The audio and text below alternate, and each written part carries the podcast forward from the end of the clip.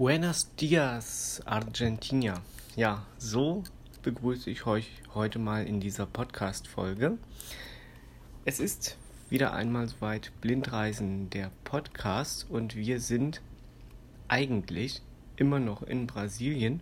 Wir waren ja beim letzten Mal bei den Iguazu-Wasserfällen auf brasilianischer Seite und jetzt geht es nach Argentinien, denn Zwei Drittel des Nationalparks der Iguazu-Wasserfälle liegt nämlich auf argentinischer Seite und diese Seite der Wasserfälle haben wir natürlich auch von Brasilien aus besucht.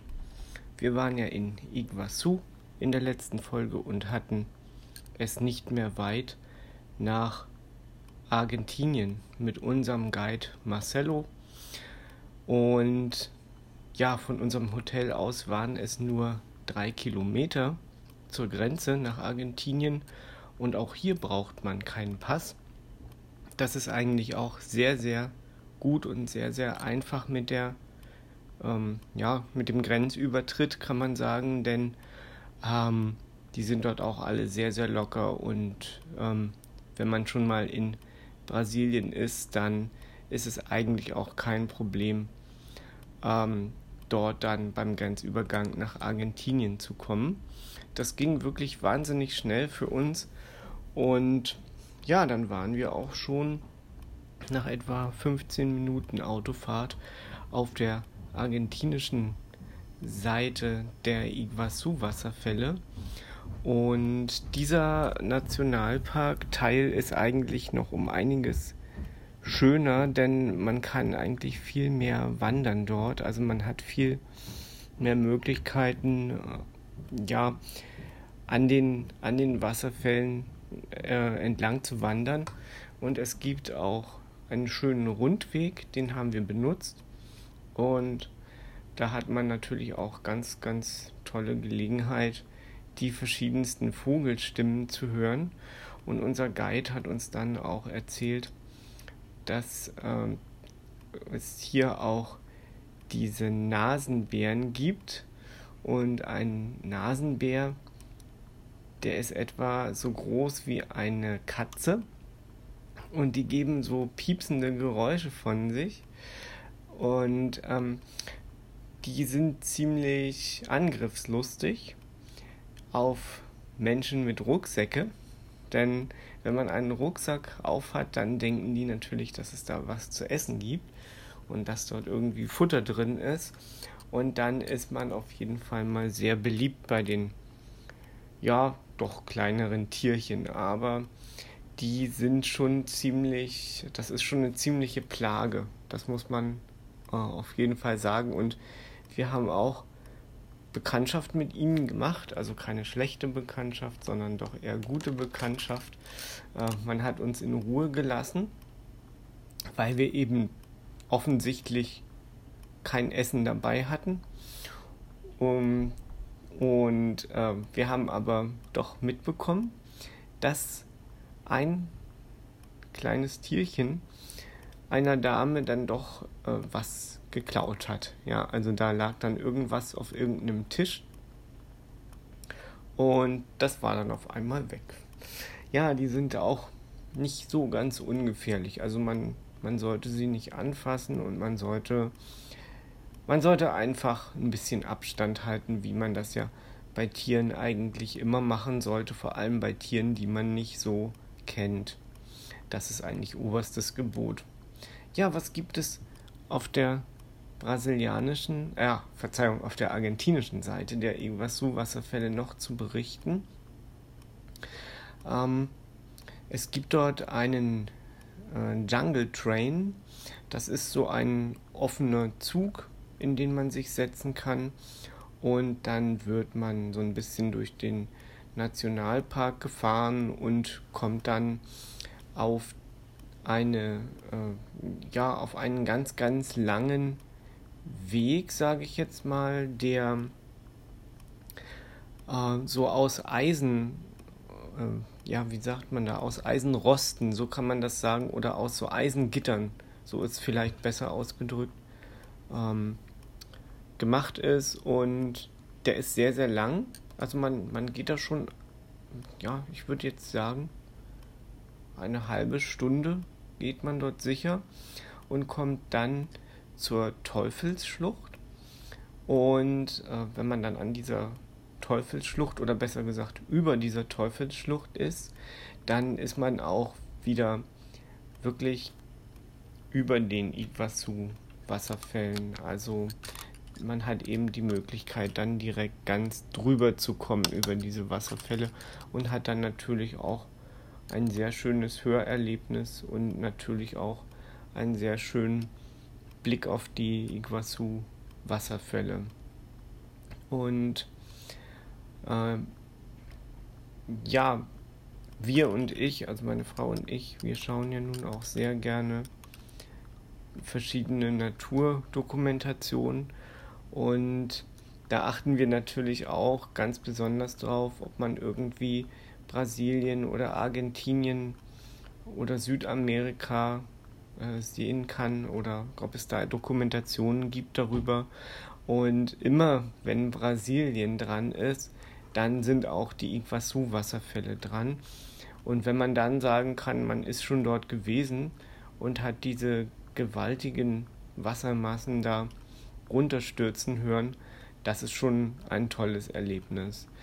Äh, ich werde schauen, ob ich vielleicht noch ähm, ja, Mitschnitte habe, aber es lohnt sich eigentlich nicht so wirklich, äh, da nochmal eine extra O-Ton-Folge mit einzubinden, denn ja, wie ein Wasserfall klingt, das weiß jeder. Das hatte ich ja in den letzten Folgen schon so ein bisschen gesagt und ja, ich kann vielleicht noch ein bisschen was zu unserem Guide Marcello erzählen. Also das ist der Marcello Lenz.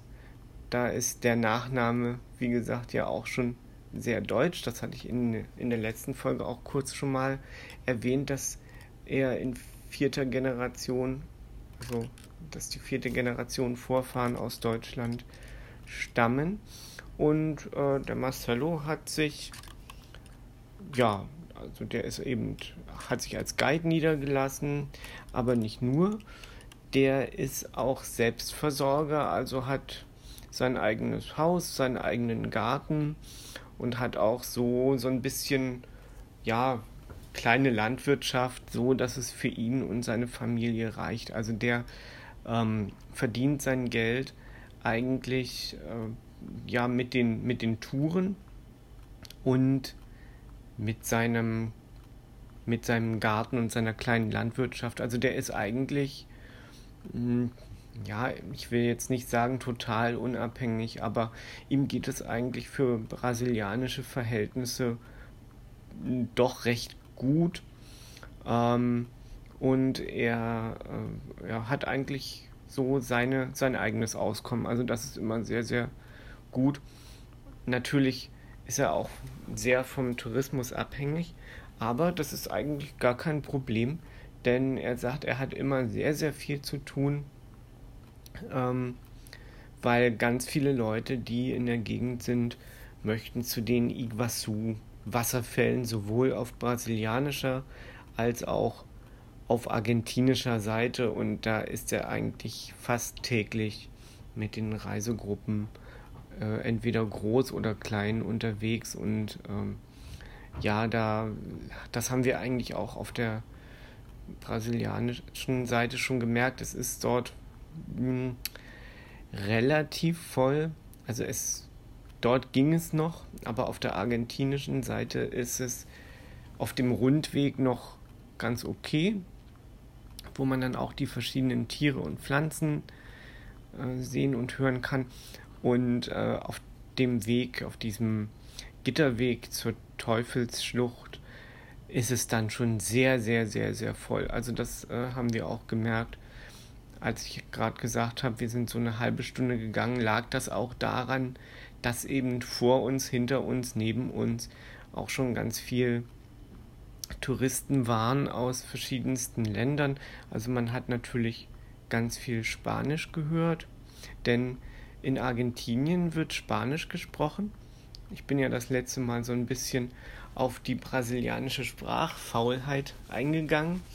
Und ähm, In Argentinien ist es so, wie eigentlich auch im Rest Südamerikas, außer Brasilien eben, dass dort Spanisch gesprochen wird und deswegen ist es auch so toll und ja, wäre sehr wichtig, wenn man denn Spanisch könnte. Und das ist auch nochmal so ein Projekt, Spanisch lernen für mich. Ähm, ja, mal sehen, was daraus wird. Man braucht ja immer ein Ziel, um eine Sprache zu lernen. Und ja, das Ziel ist ja dann vielleicht nochmal irgendwann Südamerika, Argentinien, Buenos Aires. Ja, vielleicht mal schauen, was man da noch so machen kann und was sich da noch so in, nächsten, in den nächsten Jahren ergibt. Ja, ihr Lieben, das war es eigentlich auch schon wieder mit den Iguazu-Wasserfällen und Argentinien. Ein kleiner Ausflug. Wir sind dann auch nach etwa sechs Stunden, ja, so, so lange sind wir fast gewandert und so lange haben wir uns in Argentinien im Nationalpark aufgehalten, sind wir dann auch wieder nach Brasilien rübergefahren, ohne ein argentinisches Steak zu essen. Ja, ähm, da sind wir nicht dazu gekommen, leider. das wäre noch gut gewesen, aber das haben wir irgendwie, aus irgendeinem Grund gab es da die Möglichkeit nicht dafür. Naja, aber das macht nichts. Wir sind also wieder zurückgefahren, sind dann am Nachmittag noch im Hotel gewesen und haben uns ausgeruht, denn am nächsten Tag ging es schon wieder weiter für uns. Da haben wir dann Iguazu schon wieder in Richtung Manaus verlassen. Und ähm, ja, der nächste, die nächste Folge, die nächste Episode wird ganz, ganz spannend. Das kann ich euch schon sagen. Vielleicht wird es auch ähm, mehrere Folgen geben, denn dann ging es für uns, wie gesagt, nach Manaus ins Amazonasgebiet. Und das war für mich persönlich, aber auch für meine Frau Raffaela war das ja mit das Spannendste irgendwie, muss man sagen. Äh, warum, das werde ich euch in der nächsten Folge erzählen. Ich kann euch nur so viel schon sagen. Wir sind von Iguazu nach Sao Paulo geflogen und hatten dann in Sao Paulo, äh, was so etwa eine Stunde, ja, eine Stunde, eineinhalb Stunden Flugzeit von Iguazu weg war, noch ein bisschen Aufenthalt gehabt. Ich glaube, da hatten wir so zweieinhalb Stunden Aufenthalt. Und dann sind wir von Sao Paulo nach Manaus geflogen und das sind dann nochmal so gute vier Stunden. Also man kann dann auch schon sagen, man hat dann so seine fünf Stunden Flugzeit dann auch schon wieder in den Knochen. Und ähm, ja, das, das zeigt natürlich dann auch schon diese wahnsinnige Größe Brasiliens an. Und ihr müsst euch vorstellen, ähm, ja, wir hatten jetzt schon folgende Starts und Landungen. Wir sind in Wien losgeflogen, sind in Paris zwischengelandet, sind von Paris nach Rio de Janeiro geflogen, sind von Rio de Janeiro nach Iguazu, von Iguazu sind wir nach Sao Paulo und von Sao Paulo nach Manaus. Ja, und das war dann eigentlich erst so die Hälfte. Und äh, das alles in ja, nicht mal ganz. Jetzt muss ich überlegen, wir sind am 8. Ja, äh, am 8. war der Samstag und am Donnerstag nach sind wir nach Manaus geflogen. Also das Ganze in nicht mal einer Woche, so viel Starts und Landungen. Das ist schon äh, was, was man, was man nicht so schnell vergisst. Ja, auf jeden Fall würde ich sagen, freut euch auf die nächste Folge.